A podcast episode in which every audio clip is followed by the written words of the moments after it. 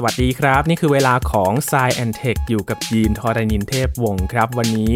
อาจารย์บัญชาธนบุญสมบัติจะมาชวนทำความรู้จักกับ 10 สุดยอดนักคณิตศาสตร์นะครับ ไปดูประวัติกันครับ วันนี้เราไม่ได้มาเรียนคณิตศาสตร์กันนะครับ ว่ามีสมการอะไรแต่ว่าไปดูชีวิตของเขาว่า การจะเป็นนักคณิตศาสตร์เป็นสุดยอดเนี่ยเขามี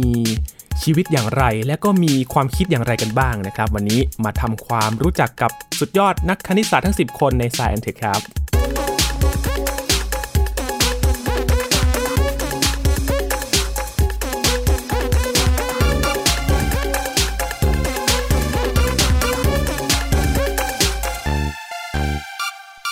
ถ้าคุณผู้ฟังมีโอกาสได้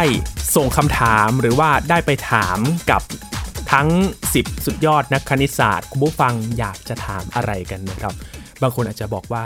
เออคิดมาทำไมครับทำไมทำให้ เราปวดหัวจนถึงทุกวันนี้ในการเรียนคณิตศาสตร์นะครับ แต่ว่าถ้าคุณผู้ฟังได้ฟังเรื่องราวของพวกเขาอาจจะเปลี่ยนคำถามก็ได้ครับ มารู้จักกับทั้ง 10 คนนี้กันเลยนะครับว่าเขามีชีวิตอย่างไร และกว่าจะได้คิดสมการคณิตศาสตร์ หรือว่าแนวคิดเกี่ยวกับตัวเลขเนี่ยเขามี ที่มาหรือว่าจุดประกายอะไรที่ทำให้เขาเนี่ยได้คิดค้นขึ้นมานะครับ อยู่กับอาจารย์บัญชาธนบุญสมบัติแล้วครับ สวัสดีครับอาจารย์ครับ สวัสดีครับยีนครับ สวัสดีครับท่านผู้ฟังครับ ให้คุณผู้ฟังได้ทิ้งปากกาแล้วก็กระดาษไปเลยใช่ไหมครับอาจารย์วันนี้เราไม่ได้มาเลคเชอร์นะ ไม่ต้องห่วงครับ คือคณิตศาสตร์นี่เป็นยาขมของคนจำนวนมากเนาะครับเพราะว่ามันจะเน้นการคำนวณสมการต่างๆ ซึ่งจะดูแล้วตาลายไปหมดบางคนก็เกลียดก็มี แต่ว่าสำหรับคนที่รักก็มี นะครับ แต่ว่าสังเกตว่าคนที่ชอบเนี่ยจะมีน้อยกว่าคนที่ไม่ชอบที่สังเกตเป็นอย่างนั้นนะแต่หวังว่าปัจจุบันคงจะดีขึ้น ที่ผ่านมาเนี่ยเวลาเราเรียนคณิตศาสตร์เนี่ยเรามักจะเน้นไปที่การใช้งานไปเลยเนาะใช่ไหมฮะคสรับมการคำนวณบวกลบคูณหารถอดรากใช่ไหมฮะแก้สมการยุ่งๆต่างๆใช่ไหมมีโจทย์ซับซ้อนต้องตีความหรือเป็นตรรกศาสตร์เป็นอะไรอย่างนี้ แล้วก็พูดถึงชื่อของคนใช่ไหมครับ ซึ่งเป็นชื่อของเจ้าของทฤษฎีบ้างนะครัฮะบอะไรอย่างนี้บ้าง แต่ว่านานๆทีเนี่ยนะครับ จะมีคนมาเล่าเรื่องประวัติของเขาหรือว่าที่มาของความคิดนั้นให้ฟัง วันนี้ก็คงจะมาให้ภาพใหญ่นี้ก่อนนะครับในเบื้องต้นครับ แน่นอนว่าวันนี้ทั้ง 10 คนเนี่ยทั้งคุ้นเคย และบางคนอาจจะไม่คุ้นชื่อ แต่อาจจะไปคุ้นเรื่องราวของบททฤษฎีของเขาก็ได้นะครับ อาจารย์ ใช่ครับ และทีนี้ต้องบอกก่อนนะครับ เวลาพูดว่าสิบสุดยอดนักคณิตศาสตร์ปั๊บเนี่ย ผมว่านะจะต้องมีท่านผู้ฟังหลายท่านเลยบอกว่า คุณใช้เกณฑ์อะไรอ่าอันนี้น่าสนใจมากนะครับ ผมลองค้นโอ้โหเว็บหลายที่หนังสือหลายเล่มเลยนะครับ ประเภท greatest magicians หรือว่านักนิสสตร์ชั้นยอด 10 คนอะไรหรือก็ตามเนี่ยนะฮะ ไม่มีนิยามนะครับ แต่ละคนก็จะจะมีมีแบบว่านักคณิตศาสตร์ในดวงใจตัวเองนึกภาพออกไหมแต่ว่าผมจะบอกอย่างนี้แล้วกันนะ เดี๋ยวเรื่องนี้จะเป็นซีรีส์สักประมาณสักสองหรือสามซีรีส์แล้วซีรีส์ประมาณละสิบคนนะครับเพื่อให้ครอบคลุมคนที่สำคัญจริง ๆ นะครับ เพราะว่าสิบคนแรกในตอนนี้เนี่ยไม่มีทางครอบคลุมคนที่เหลือที่เก่งๆแต่ว่าใครที่เป็นแฟนของนักคณิตศาสตร์คนไหน หรือชอบคนไหนเป็นพิเศษเนี่ยหากว่าได้ฟังตอนนี้ไปก็คงจะชื่นใจแต่ว่าไม่มีเนี่ยไม่ต้องห่วงครับ ในตอนหน้ามีแน่นอนนะครับ อืม ครับก็มาดูกันนะครับว่าจะเป็นยังไงกัน เพราะว่าอาจารย์บอกก่อนเข้ารายการว่าทั้ง 10 คนเนี่ยถ้าถามแต่ละคนเนี่ยตอบไม่เหมือนกัน ใช่ใช่ใช่สมมติว่าถามนักคณิตศาสตร์เองนักวิทยาศาสตร์นะครับที่ใช้คณิตศาสตร์มากหน่อยเช่นนักฟิสิกส์เนี่ยครับหรือจริงๆแล้วนักวิทยาศาสตร์หรือว่าต่อให้ไม่ใช่นักวิทยาศาสตร์นะครับนักเศรษฐศาสตร์หรือใครก็ตามเนี่ยต้องใช้คณิตศาสตร์ทั้งนั้นเลยถูกไหมครับยินส่วนใหญ่เลยนะจริงไหมครับเพราะมันมันต้องมีการคำนวณซับซ้อนบ้าง มากบ้างน้อยบ้างอยู่เสมอนะครับแล้วคณิตศาสตร์ก็เข้าไปเกี่ยวข้อง เอาง่ายๆเลยนะอย่างเรื่องการประกันภัยเนี่ยนะครับโอ้โหนี่นักคณิตศาสตร์เนี่ยนะเนี่ยที่ต้องเข้าไปคำนวณน่ะว่าเบี้ยประกันควรจะเป็นเท่าไหร่ถึงบริษัทอยู่ได้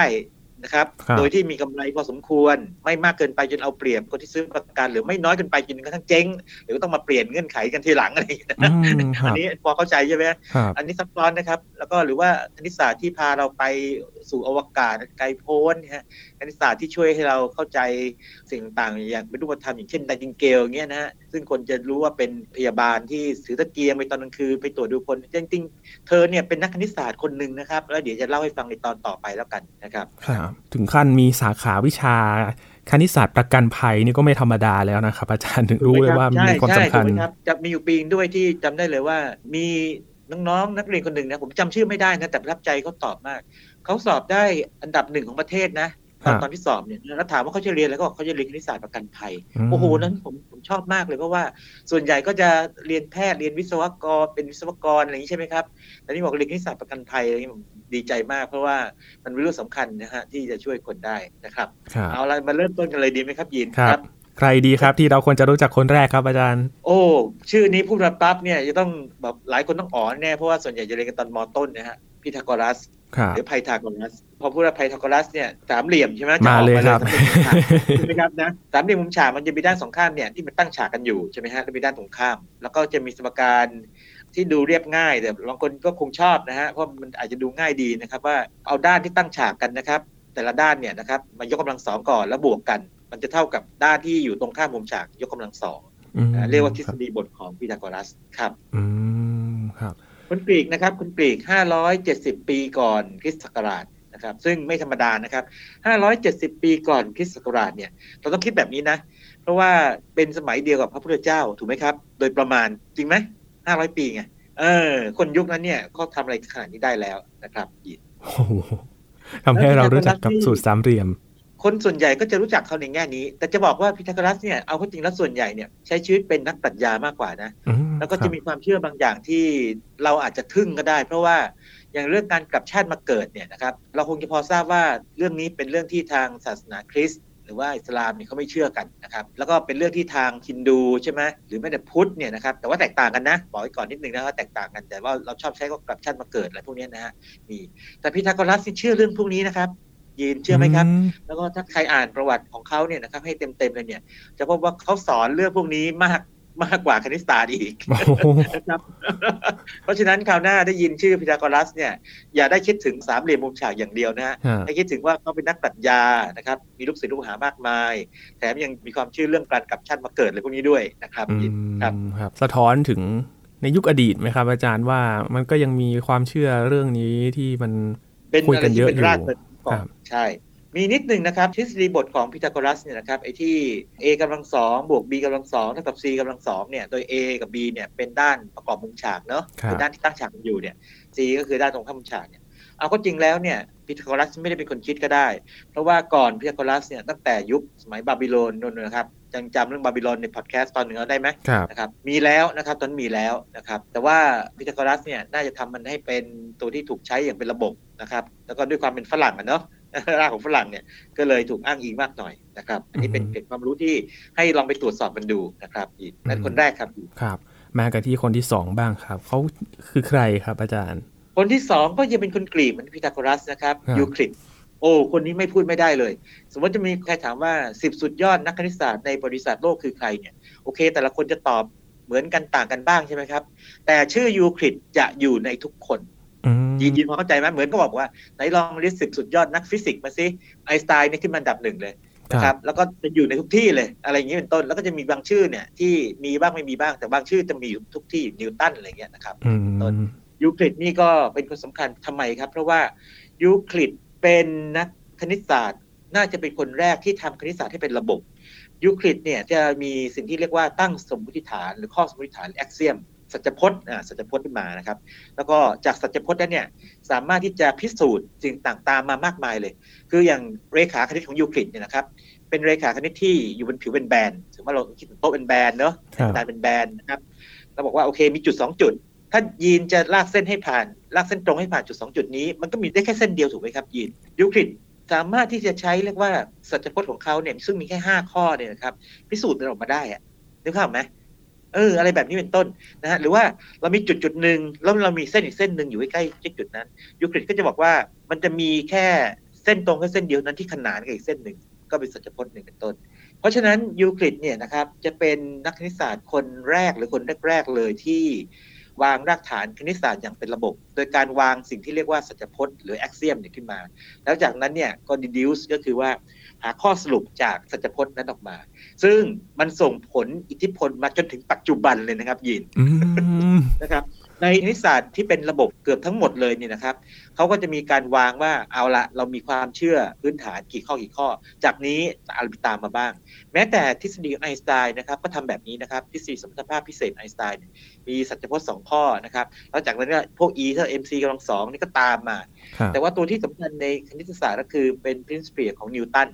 ซึ่งใช้วิธีการเดียวกับยูคลิดเลย แน่นอนว่านิวตันเป็นคนที่เกิดหลังยุคยูคลิดใช่ไหมดังนั้นเนี่ยเชื่อว่าคนอย่างนิวตันเนี่ยอ่านงานยูคลิดแน่นอน หรืออย่างน้อยได้รับอิทธิพลวิธีคิดแบบยูคลิดมานะครับยินครับ อืมครับ ก็เป็นหนึ่งคนที่ น่าจดจำเลย ใช่ แล้วก็หนังสือยูคลิดนะครับ ชื่อ elements the elements นะครับ element ที่ว่าธาตุเนี่ยแต่ว่าอันนี้มันหมายถึงแบบพื้นฐานนะมูลฐานมี S เนี่ยมีหมด 13 เล่ม ก็ปรากฏว่าเหลือแค่บางเล่มนะ แต่ว่าขนาดเหลือแค่บางเล่มเนี่ยเรายังมาขยายผลได้ขนาดนี้ครับบางคนผมบอกว่า โอ้โห ถ้าเกิดว่ายังอยู่ครบนี่คณิตศาสตร์สงสัยโตกันนี้อีก บางคนบอกว่าพอแล้วพอแล้วพอพอแล้วพอแล้วเจอแค่ไม่กี่เล่มก็ดีแล้วใช่ไหมนะครับแล้วก็สิ่งที่เกิดขึ้นก็คือว่าใน Elements นะครับไม่ใช่มีแค่เรขาคณิตของยูคลิดนะครับแต่ยังมีเรื่องของทฤษฎีจำนวนด้วยดังนั้นยูคลิดนี่ถือเป็นนักคณิตศาสตร์บรมครูคนหนึ่งนะครับอืมเพราะว่าเป็นคนที่เขียนตำรา แล้วก็สร้างคณิตศาสตร์ให้เป็นระบบนะครับมากันที่คนต่อไปครับ เป็นอีกคนที่หลาย ๆ คนน่าจะต้องรู้จักกันแล้วก็คุ้นเคยนะครับ อาจารย์อะคิมิดิสอ่านะครับ ล้อเล่นนิดหนึ่งนะครับอะคิมิดิสนี่เก่งแน่นอนอยู่แล้วนะครับ เก่งแน่นอนอยู่แล้ว แต่ว่าผมจำได้เลยตอนผมอยู่ชั้นประถมเนี่ยนะฮะประถมประมาณสักปสามปสี่เนี่ยมีเพื่อนคนหนึ่งเนี่ยที่เขาสนิทกับผมนะเขาก็บอกว่าผู้ใหญ่เขาพูดเล่นบอกว่าอย่างนี้อาร์คิมิดีสเนี่ยเปลี่ยนชื่อคนไทยว่าอาเอาคีมมาดีดโอ้โหแกล้งเปลี่ยนเสียงให้ขำๆไงเออผมไม่รู้ว่ามีใครยังจำอันนี้ได้ป่ะนะ แต่ถ้าใครเคยได้ยินอันนี้นะแต่ว่าเป็นคนรุ่นผมแต่จะบอกว่าอาร์คิมิดีสนี่ นอกจากเป็นนักคณิตศาสตร์แล้วนะครับครับ ยังเป็นวิศวกรชั้นยอดนะครับนะวิศวกรชั้นยอด แล้วก็เป็นนักดาราศาสตร์ด้วย คนแบบนี้นะครับเขาเรียก polymath คือเก่งหลายอย่างเนี่ยอืมอืมนะครับ อย่างมีเรื่องเล่าอย่างนี้บอกว่าตอนนั้นเนี่ยนะครับมีกองทัพฝ่ายศัตรูเนี่ยบุกเข้ามาใช่ไหมมาทางเรือใช่ไหมติดทางทะเลไงอาร์คิมิดีสนี่ก็อยู่ทางไอ้ซีราคิวส์เกาะซิซิลีนะครับนะซึ่งปัจจุบันเป็นเมืองอิตาลีเนี่ยครับที่เกิดขึ้นคืออาร์คิมิดีสเนี่ยก็ใช้เลนส์เว้านะฮะไม่ใช่เลนส์เว้ากระจกเว้านะครับรวมแสงแล้วก็ให้แสงมันเนี่ยไปโฟกัส แล้วก็หันกระจกเนี่ยไปโฟกัสที่ใบเรือไงดังนั้นเนี่ยแสงความร้อนนะครับจากดวงอาทิตย์เนี่ยพอมันโฟกัสที่ใบเรือใบเรือก็ไหม้ลุกไหม้ไหม้เผาเรือทั้งลำเลยอะไรอย่างนี้เป็นต้นนะอะไรอย่างนี้เป็นต้นนะแบบคือไม่ธรรมดานะครับยีนคือใช้คณิตศาสตร์ประยุกต์ระบวกความสามารถทางวิศวกรรมอะไรอย่างนี้ ก็แน่นอนว่านี่เป็นเรื่องเล่า ซึ่งอาจจะหลักฐานอาจจะชัดไม่ชัดนี่อีกเรื่องหนึ่งแต่ว่ามันสะท้อนหลาย ๆ อย่างอาร์คิมิดีสแล้วก็เขาเนี่ยเขียนหนังสือมานะครับ แต่ว่า น่าเสียดายที่งานส่วนใหญ่งานเขียนเขาเนี่ยจะสูญหายไปอืมนะครับครับ ถ้าเกิดว่าถ้าแซวแบบยีนก็คือบอกว่าดีใจที่หายไปใช่ไหมครับแต่ว่ามองในแง่ของวิชาการเนี่ยน่าเสียดายมากใช่แต่ขนาดหายไปเนี่ยนะครับ งานเขาที่เหลือยิ่งใหญ่มาก เช่น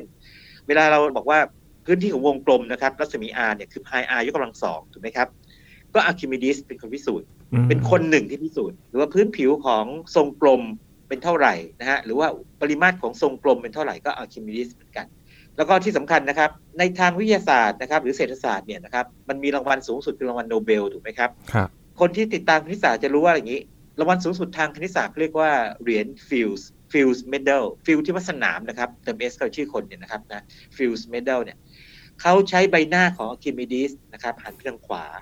แล้วก็เขียนเป็นภาษาละตินนะผมแปลเป็นภาษาอังกฤษก่อนนะ rise above your oneself and grasp the world ก็คือจงออกจากตัวตน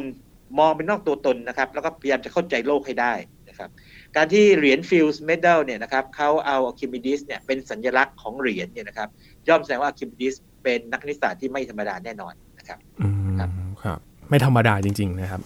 คิดครับมาหลายอย่างเลยนอกจากศาสตร์แล้วด้าเดี๋นยวตัวเลขอย่างเดียวใช่ใช่เหลือที่หาโอกาสจะแต่ละคนที่พูดพูดไปเนี่ยนะครับถ้าผมค้นได้ละเอียดเพียงพอเนี่ย คงจะพูดพอดแคสต์ให้เล่าให้ฟังนะครับ เพราะว่าเชื่อว่าต้องมีเกร็ดอะไรสนุกๆเกี่ยวกับชีวิตของเขา หรือไม่ก็งานของเขา หรือว่าบริบทแวดล้อมนะครับ ที่เกี่ยวข้องแน่นอนครับ ค่ะ ไปที่ท่านต่อไปครับ ตอนนั้นเราเคยคุยกันว่า ชนชาติอาหรับนี่ก็เก่งไม่น้อยหน้าชาติอื่นๆเลยโอ้ใช่ ในยุคทองของอาหรับใช่ไหมครับครับนะโกลเด้นเอจของเขานี่ทั้งการแพทย์ใช่ไหมครับ การแพทย์พฤกษศาสตร์นะครับธรณีวิทยา นะครับดาราศาสตร์คณิตศาสตร์เก่งทั้งนั้นเลยนะครับ และแน่นอนคณิตศาสตร์ก็เก่งแน่นอนจยินรู้ไหมครับพีชักคณิตที่เราเราเรียนกันมาตอนประมาณสักมต้นเนี่ยนะครับครับ a กำลังสอง b กำลังสองหรือพวกนี้นะครับ หรือว่า 3x บวก2เท่ากับ1อะไรก็แล้วหาค่า x ต่างๆนี่นะครับ มาจากคนอาหรับนะครับอืมมูฮัมเหม็ด นะครับอิบนุนะครับมูซาเอาคัสวาเอาควาริสมีนะครับนะชื่อยาวนิดหนึ่งนะครับ ชื่อยาวแบบนี้ไม่ต้องจำก็ได้ แต่ว่ามันจะมีคำว่าเอาควาริสมีเนี่ยนะครับซึ่งให้รู้เป็นที่รู้ว่าอย่างนี้คำคำนี้เป็นที่มาของคำว่าอัลกอริทึม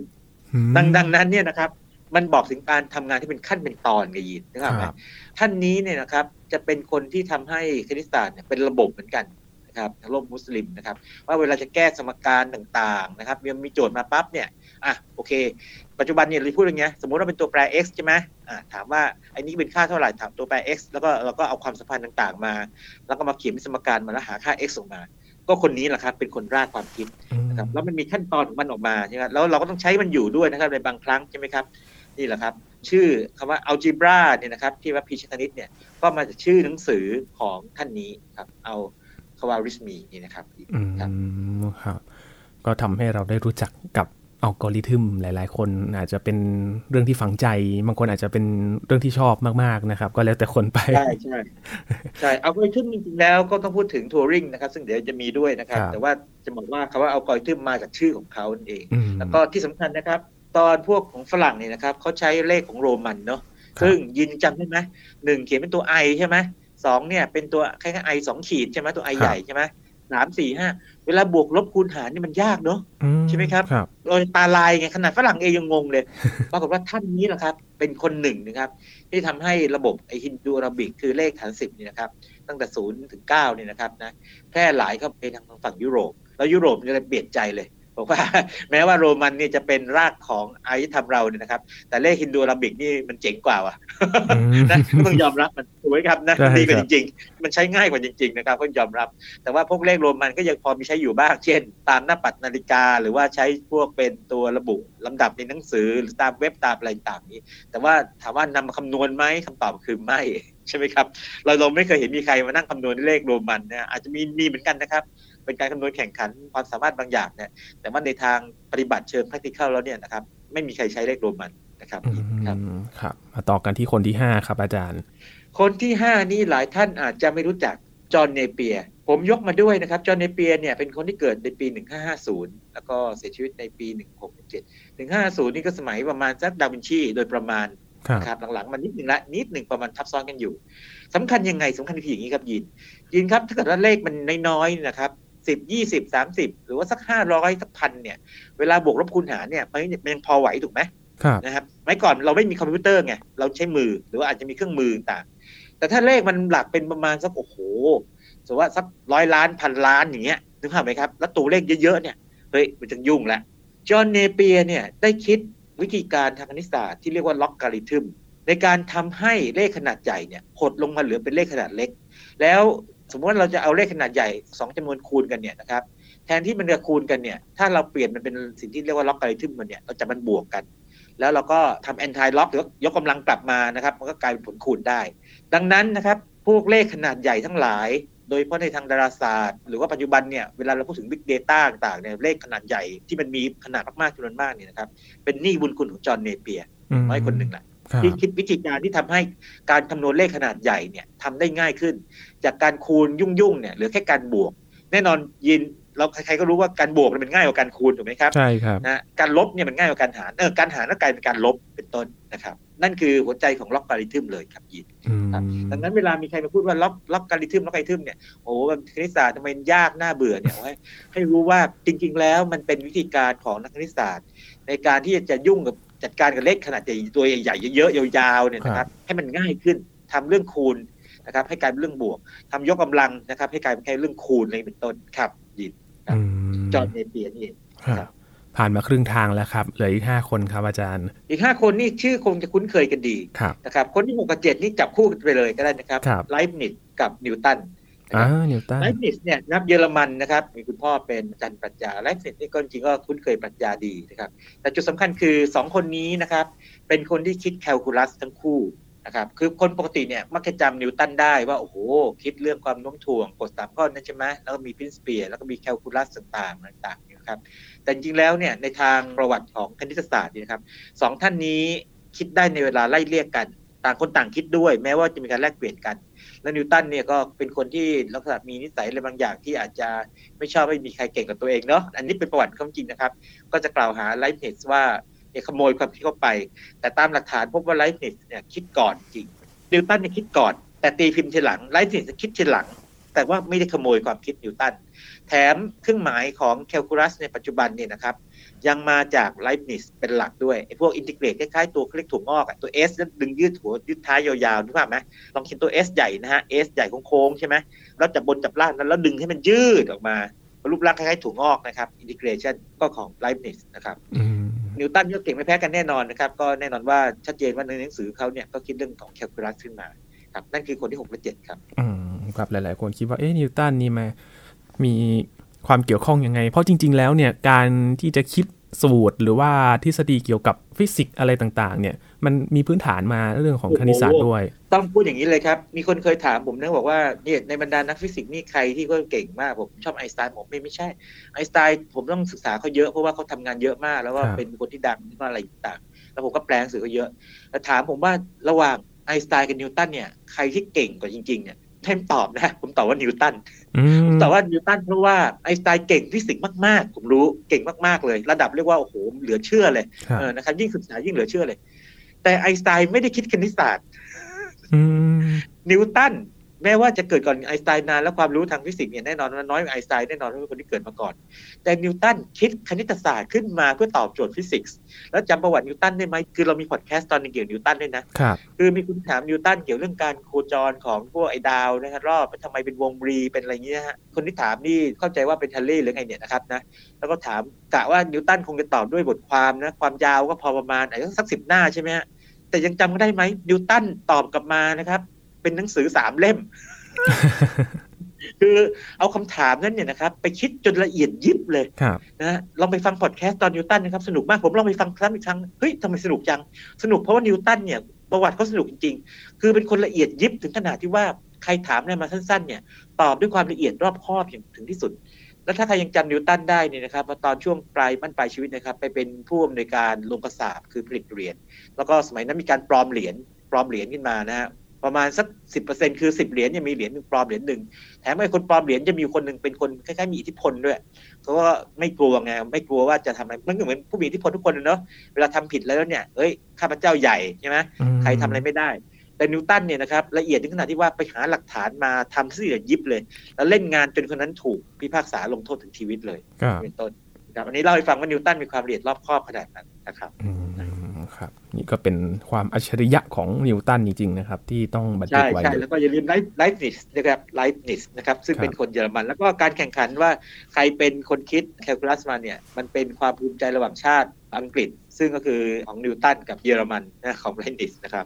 ครับ และคนที่ 8 ครับก็ยังอยู่ในแถบยุโรปนะครับ ใช่ คือจะบอกว่าผมเนี่ยยังค้นทางจีนทางญี่ปุ่นไม่เจอ แต่เดี๋ยวในพอดแคสต์ตอนอีกสักตอนหนึ่งนี่นะครับ เดี๋ยวจะไปค้นมาให้ได้เลยว่า อินเดียจีนยุโรป หรือแม้แต่สยามเองมีไหมนักนักวิสาเก่งๆอย่างนี้นะฮะผมเชื่อว่ามีนะครับนะ คนนี้เป็นคนที่ผมลองฟังคลิปแล้วก็อ่านหนังสือหลายหลายแห่ง พบว่าถ้าจะมีการโหวตว่านักคณิตศาสตร์ในอดีตที่เก่งที่สุดคือใครคำตอบคือคนนี้แหละครับ เลออนฮาร์ดออยเลอร์ไม่เคยได้ยินใช่ไหมครับออยเลอร์ออยเลอร์เนี่ยนะครับ เกิดเมื่อวันที่ 15 เมษายน ปี 1707 15 เมษายนนี่แปลกนะครับ เป็นวันที่แปลก เป็นวันเกิดวันเดียวกับดาวินชีเลยนะ แต่เกิดที่หลังดาวินชีประมาณ 200 ปี เกือบ 300 ปีนะครับนะออยเลอร์เนี่ยนะครับ โอ้โห ต้องเรียกว่าเหลือเชื่อเลย คือ เป็นคนที่ตีพิมพ์บทความเยอะมาก 800 กว่าบทความทางคณิตศาสตร์ ไม่ใช่บทความธรรมดานะครับ เป็นบทความวิจัยทางคณิตศาสตร์บทความของหนังสือนะครับ ในช่วงชีวิตของเขาแล้วสิ่งที่เกิดขึ้นกับเขาคือว่า มันมีอยู่ประมาณช่วงกลางๆชีวิตของเขาเนี่ยนะครับ ที่ตาข้างเสียตาขวาเสียก่อนนะครับนะแล้วต่อมาตาซ้ายเสียต้นตาขวาเสียเนี่ยคนก็คิดว่าโอเค คงจะขยันน้อยลงมั้งเนอะเพราะตาเสียไปข้างหนึ่งเนอะใช่ไหมไม่ปรากฏว่า productive ขึ้นคือ สามารถผลิตบทความหรือว่าสมการต่างๆออกมานะครับ หรือฟังก์ชันต่างๆออกมาได้นะครับ แต่ปรากฏว่าพอตาเสียสองข้าง ยินครับ ยินคิดว่าทำงานได้ง่ายไหมคณิตศาสตร์เนี่ยโอ้โหเป็นเป็นไปได้ไหมไม่ใช่เรื่องง่ายๆเลยครับ อาจารย์แทบจะเป็นไปไม่ได้เลยอะมคืออย่างฮอว์กิงเนี่ยนะครับตาดีอยู่แต่ต้องนั่งรถเข็นพูดไม่ได้คือขยับขยับมือไม่ได้ใช่ไหมแต่ว่าต้องใช้การขยับปลอกลูกตาจำได้ไหมที่อุปกรณ์ช่วยเขาเนี่ยครับในการที่ไปขยับแป้นคีย์บอร์ดอะไรต่างๆเนี่ยนั่นก็เรียกว่ายากกันนะครับ แต่ออยเลอร์เนี่ย ตาเสียสองข้างเขาใช้วิธีไหนรู้ไหมครับออยเลอร์เนื่องจากเป็นคนมีความจำเป็นเลิศเลย เป็นเลิศเลยนะครับ ใครพูดอะไรมาอ่านอะไรมาจำได้แม่นหมดทุกอย่างเลย ขนาดตารางล็อกการิทึมอะไรต่างๆนี่นะอ่านปั๊บเนี่ยจำได้หมดเลยนะครับ สิ่งที่เกิดขึ้นกับออยเลอร์คือว่าแม้ตาเสียสองข้างแล้ว ยังสามารถที่จะผลิตบทความได้อีก 55 บทความอืมจากการที่ใช้วิธีพูด แล้วให้คนประมาณไม่คนคนเดียวนะครับ หลายคนเนี่ยมานั่งคอยจดว่าเขาพูดอะไรออกมาเป็นลำดับ เขาทำงานวิจัยในสมอง สมการอยู่ในสมองเขาอยู่ในจิตใจเขาในสมองเขานี่นะครับ แล้วใช้คำพูดออกมาให้คนเขียนออกมาให้ แล้วมาทบทวนให้เขาฟัง แล้วเวลาออยเลอร์ตอนที่ตาเสียสองข้างนี่นะครับ ต้องการติดตามความก้าวหน้าทางคณิตศาสตร์เขาทำไงรู้ไหมครับยิน อะอันนี้ก็กลับกัน ในเมื่ออ่านไม่ได้ก็ทำไง ก็ให้คนมาอ่านมอ่านบทความทางคณิตศาสตร์ล่าสุดของคุณคณิตซีของคณิตซีแล้วจำแล้วก็ครัจำบได้ว่าคนที่พูดไงแล้วจากนั้นก็ต่อยอดออกไปอีกนี่คือออยเลอร์ซึ่ง เป็นคนที่บอกว่าเป็นนักคณิตศาสตร์ที่มีผลงานมากที่สุด และผลงานมากที่สุดไม่ธรรมดาด้วย ผลงานมากที่สุดของเขาประมาณเกินครึ่งเนี่ย เกิดตอนที่ตาเขาเสียแล้วอืมเดี๋ยวผมคิดว่าเรื่องนี้ฟังแล้วมัน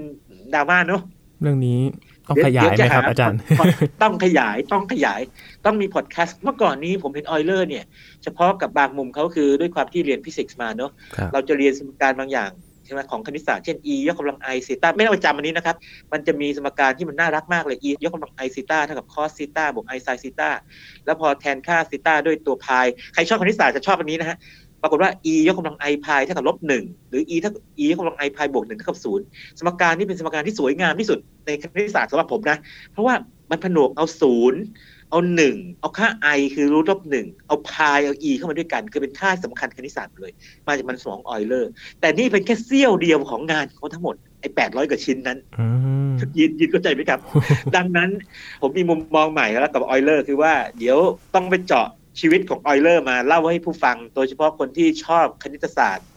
มาก ๆ น่าจะชอบตอนนี้ หรือคนที่ไม่เคยชอบคณิตศาสตร์เลย อย่างน้อยๆฟังว่าชีวิตของคนที่ เขามีความรักในคณิตศาสตร์นะครับ ทั้งนั้นตอนแรกนี่นะครับ พ่อแม่อยากให้เป็นนักศาสนานักการศาสนาเป็นนักบวชไงแต่ว่าแม้ว่าจะตาบอดสองข้างแล้ว แต่ยังสามารถผลิตงานทางคณิตศาสตร์ชั้นยอดออกมาจำนวนมากและคุณภาพสูงด้วยอืมเป็นยังไงนั้นอัจฉริยะจริงๆครับคนนี้ครับไม่ธรรมดาโอ้น่าติดตามนั่นต่อยเลยชีวิตของเขาครับสองคนครับสุดท้ายแล้วครับ อาจารย์สองคนไปเร็วนิดหนึ่งนะครับเกาส์คาร์ลฟรีดริชเกาส์ครับเกาส์นี่ก็เป็นความภูมิใจของนักคณิตศาสตร์ เขาจะถือว่าเป็นเจ้าชายแห่งคณิตศาสตร์เลย Prince of Mathematics Mathematicians นะครับก็คือว่าคิดอะไรมาได้เยอะแยะเลยนะครับ แถมยังเป็นนักฟิสิกส์ด้วยนะ คือใครที่เรียนพวกทางเกี่ยวกับไฟฟ้าอะไรพวกนี้นะครับ จะเรียกมี Gauss law นะครับ แล้วก็แถมยังต่อยอดงานของยูคลิดออกไป คือยูคลิดเนี่ยจะคิดเลขาคณิตที่แบบว่าเป็นแบนๆใช่ไหมบนผิวเป็นแบนแต่เกาส์เนี่ยเป็นหนึ่งในคนแรกๆที่คิดว่าเอ๊ะถ้าผิวไม่แบนล่ะแล้วจะเป็นยังไงอ่า แต่ว่าตอนหลังก็มีคนไปทำให้มันซับซ้อนขึ้น ทีนี้จะบอกว่าเกาส์เนี่ยเรียกว่าเป็น prince of mathematician ใช่ไหมคือเป็นเจ้าชายใช่ไหมแต่ผมขอย้อนกลับไปนิดนึงนะฮะเพราะมีคนบอกว่าอย่างนี้ ถ้าเกาส์คาร์ลฟรีดริชเกาส์เนี่ยนะครับเป็น prince นะครับออยเลอร์ก็เป็น king ใหญ่ใหญ่กว่าใหญ่กว่านะครับนะแต่ทีนี้คนที่เรียนคณิตสถิติมาจะรู้เลยว่ามันมีการกระจายอย่างหนึ่งที่เรียกว่า Gaussian distribution ยินเคยเห็นกราฟอย่างนี้ไหมกราฟที่เป็นรูประฆังคว่ำอะ คือมันแค่เป็นคล้ายๆภูเขานูนขึ้นมาตรงกลาง บอกว่าโอเค สมมติว่าถ้าเราเอาวัดความสูงของคนประมาณสักสองสามคนเนี่ย เราก็ได้ค่าความสูงมาสามค่าใช่ไหมแต่ถ้าเรารับวัดความสูงของคนประมาณสักร้อยคนพันคนเนี่ยแน่นอนแต่ละคนสูงไม่เท่ากันถูกไหมครับครับมันจะมีคนที่เตี้ยๆหน่อย แล้วก็สูงมากหน่อยเนี่ยนะครับแล้วก็จะมากไปน้อยอะไรต่างๆนั่นก็เรื่องหนึ่ง แต่ว่าถ้าเกิดว่าเราดูจำนวนอายุคนหรือว่าค่าบางอย่างนี่นะครับ มันจะพบว่า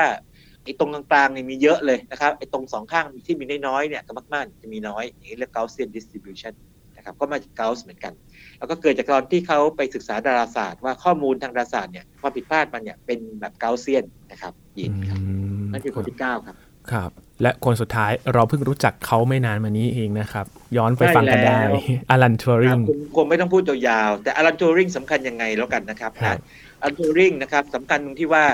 โอ้ไม่ใช่แค่ถอดรหัสของนาซีอินิกมาจากเหมือนเรื่องหนังบางเรื่องนะครับ ไม่ใช่แค่นั้นนะครับ แต่สิ่งสำคัญคืออลันทูริงได้คิดสิ่งที่เป็นอัลกอริทึมนะ Turing Machine Universal Turing Machine ซึ่งเป็นหัวใจของคอมพิวเตอร์ที่เราใช้กันอยู่ในปัจจุบันนะครับอย่างเรียบง่ายด้วยนะครับ เป็นอะไรที่เรียบง่ายมาก ตอนแรกผมเห็นแล้วก็ผมแบบไม่เห็นมีอะไรเนี่ยดูง่าย ๆ แต่พอลองศึกษาลึกๆดูโอ้โหมันมหัศจรรย์มาก คือ Turing Machine ที่หนึ่ง สามารถบวกได้ Turing Machine ที่สองสามารถคูณได้ Turing Machine ที่สามสามารถถอดรากที่สองได้ Turing Machine ที่สี่สามารถหาค่าล็อกปาริทึม Turing Machine ที่ห้าสามารถหาค่านู่นได้ แต่ Turing คิด Universal คือเครื่องจักรในจินตนาการที่สามารถคำนวณอะไรก็ได้ ที่ที่คอมพิวเตอร์ทำได้อะออกมา เป็นเครื่องจักรจินตนาการ แล้วก็จากนี้นะครับ จึงเป็นพื้นฐานให้คนเป็นวิศวกรเนี่ยเอาไปสร้างไงนะครับหมายหมายถึงทำพิมพ์เขียวมาให้คนไปสร้างได้ นี่คือความมหัศจรรย์ทัวริงนะครับ ใครสนใจก็ไปฟังพอดแคสต์ตอนอลันทัวริงดูนะครับนะครับครับมีชีวิตที่น่าสนใจด้วยนะครับ แล้วก็โอ้โหความอัจฉริยะของเขาทำให้เราเนี่ยได้ใช้อุปกรณ์ต่างๆ กันทุกวันนี้ ใช่ ตอนนี้ที่เราที่เราคุยกันอยู่ผ่านมือถือนี่ก็ อลันทัวริงแต่ว่าอย่าลืมว่ามันก็มีคนอื่นอยู่ใช่ไหมถูกซ่อนอยู่ พวกสมการต่างๆ ที่ใช้ในการคำนวณ ไม่ว่าจะพีชคณิตนะครับ ของเอาคัสวาริสมีต่างๆใช่ไหมมันก็ซ่อนอยู่นะครับนะหรือเลขาคณิตเวลาคนจะออกแบบรูปทรงต่างๆเนี่ยก็มีเลขาคณิตของยูคลิดอยู่ใช่ไหมครับ หรือบางทีเราต้องการจะทำอะไรบางอย่างก็มีพีทาโกรัสอยู่นะครับคณิตศาสตร์อยู่ในเกือบทุกสิ่งเลย ผมไม่อยากจะเคลมว่าทุกสิ่ง เพราะถ้าเคลมว่าทุกสิ่งปั๊บเนี่ยเดี๋ยวคนจะเถียงได้ว่าไอ้นี่ไม่มีนั่นไม่มี แต่ว่าหลายสิ่งเลย หรือว่าเยอะมากเลยกำลังสงสัยอยู่เหมือนกันว่ามีอะไรบ้างที่ไม่มีคณิตศาสตร์ก็ไปเกี่ยว ครับ แค่เราจะจ่ายเงินกินข้าวเนี่ยเราก็ต้องคิดเลขแล้วนะครับอาจารย์ใช่ใช่ใช่ถูกถูกไหมครับจีน ครับยิน เพราะฉะนั้นยังไม่พ้นเลยแล้วตอนที่เรารับเงินมานี่ก็ชอบคิดนะชอบบวกแต่ตอนที่จะจ่ายภาษีนี่เราจะคิดหนักหน่อยนะเวลาอัดพอดแคสต์เรายังจับเวลาเลยครับอาจารย์คำนวณเวลาเราต้องอัดกันเท่าไหร่ครับครับแต่ครั้งนี้เนื่องจากว่าไม่ได้ออกในวิทยุเนะพูดได้ยาวนิดหนึ่งคราวนี้เขาเขาจะไม่จะยาวสามสิบนาทีด้วย แต่ว่าเชื่อว่าคงจะอิ่มเอมกับนักคณิตศาสตร์สิบท่านที่ผมยกมา แล้วก็สำหรับคนที่มีนักคณิตศาสตร์ในดวงใจจำนวนหนึ่งที่ไม่ปรากฏชื่อในนี้ ไม่ต้องกังวลไปดี๋ยว ในตอนอีกสักตอนหนึ่งนะครับ ชื่อว่าจะมีท่านนั้นอยู่ในตอนนั้นแน่ๆนะครับ ถ้าไม่มีนะครับบอกเรามาเลยนะครับเดี๋ยวผมจะไปจับลึกให้คนคนนั้นเลยเป็นคนๆไปเลย ถ้าอยากให้มีคนไหนนี่บอกมาก่อนนะครับ เดี๋ยวเราจะได้เล่าในซีรีส์ต่อไปคิดถึงออยเลอร์ก่อนแล้วหลังจากที่ศึกษากว้างๆมาเนี่ยปรากฏว่าออยเลอร์นี่ดูน่าสนใจที่สุดในบรรดาสิบคนที่ว่ามาจริงไหมครับดูฟังแล้วน่าทึ่งมากเลยครับครับนี่คือ10คนที่เรายกมานะครับสำหรับสุดยอดนักคณิตศาสตร์ยังมีอีกหลายท่านนะครับ ที่เราก็อยากจะทำความรู้จักกันให้มากขึ้นนะครับ ถ้าอยากรู้จักใครบอกมากันได้ครับ เดี๋ยวเราจะมาเล่าให้ฟังกันนะครับ วันนี้ทำให้เรารู้ว่าชีวิตของเขานั้นมีความสำคัญอย่างไร และทำให้เราได้รู้จักกับแนวคิดต่างๆ เกี่ยวกับตัวเลขจนถึงทุกวันนี้นะครับ วันนี้ขอบคุณอาจารย์บัญชามาก ๆ เลยครับ ยินดีมากครับยินครับ นี่คือ Science Tech ครับ คุณผู้ฟังติดตามรายการกันได้ที่ www.thaipbspodcast.com นะครับรวมถึงพอดแคสต์ช่องทางต่างๆ ที่คุณกำลังรับฟังเราอยู่ครับอัปเดตเรื่องวิทยาศาสตร์เทคโนโลยี และนวัตกรรมกับเราได้ที่นี่ทุกที่ทุกเวลากับไทย PBS BS Podcast นะครับ ช่วงนี้ยีนทรานินเทพวงศ์พร้อมกับอาจารย์บัญชาธนบุญสมบัติลาไปก่อนครับ สวัสดีครับ